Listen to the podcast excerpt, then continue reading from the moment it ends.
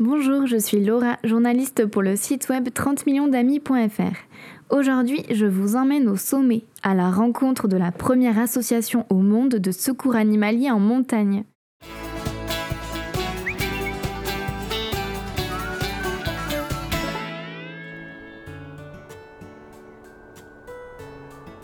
Depuis 2019, les bénévoles de l'ESAM se mobilisent pour secourir des animaux en détresse en moyenne et haute montagne sur une zone couvrant la majorité des Alpes. Alpinistes, grimpeurs, cordistes, pompiers, vétérinaires, grâce à leur complémentarité et à leur talent hors pair, les membres de l'ESAM accomplissent des miracles pour sauver des animaux en détresse, principalement en Isère, Savoie et Haute-Savoie, lorsque les secours publics ne peuvent pas intervenir.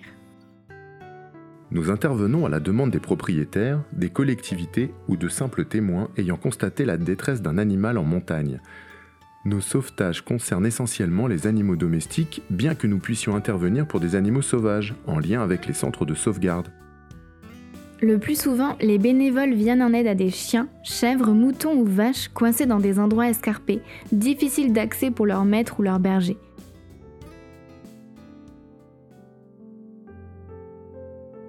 Ce fut le cas d'Achi, un Akita d'un an qui a chuté dans un ruisseau lors d'une randonnée au printemps 2023. Après une heure de recherche infructueuse dans le brouillard, nous avons pu localiser précisément les aboiements. Quand le brouillard s'est enfin levé, on a aperçu Hachi sur le lieu de sa chute.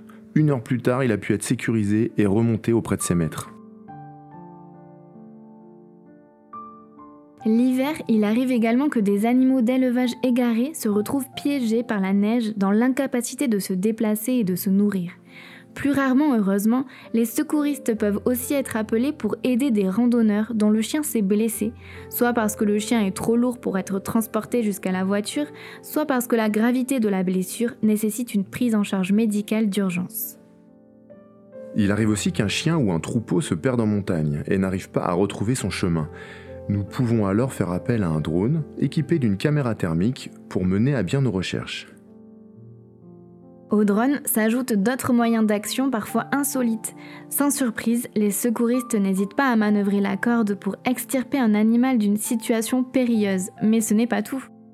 Lorsque c'est possible, nous préférons utiliser des points d'accroche naturels, comme les arbres ou les béquets. Mais nous sommes également en mesure d'installer des points d'ancrage artificiels,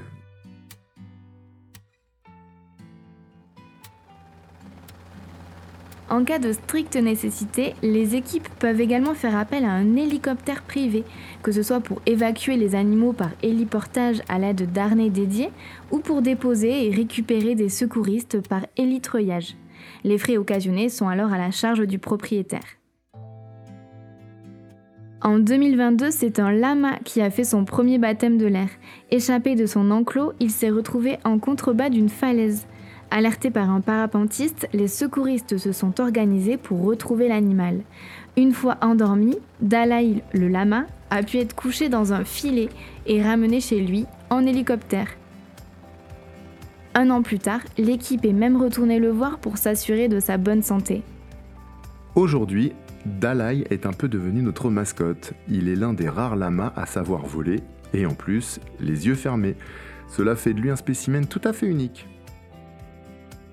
Lorsque plusieurs animaux, domestiques ou sauvages, sont en détresse dans des lieux distincts à plusieurs kilomètres d'écart en même temps, les équipes n'hésitent pas à user de stratagèmes pour leur venir en aide à tous, car il n'est pas question d'abandonner quelles que soient les difficultés rencontrées. La journée du 13 juillet 2023 en est une parfaite illustration L'association ayant été appelée pour récupérer un blaireau blessé à Grenoble et une centaine de kilomètres plus loin, un chien de randonneur tombé dans un ravin à Monestier d'Ambel. Le blaireau a accepté de rentrer facilement dans la cage de transport pour être amené et soigné au centre de soins de Ticodrome, tandis que le chien a été sauvé et remis en bonne santé à ses maîtres après plusieurs heures d'intervention. Un grand soulagement pour ces randonneurs venus de Belgique.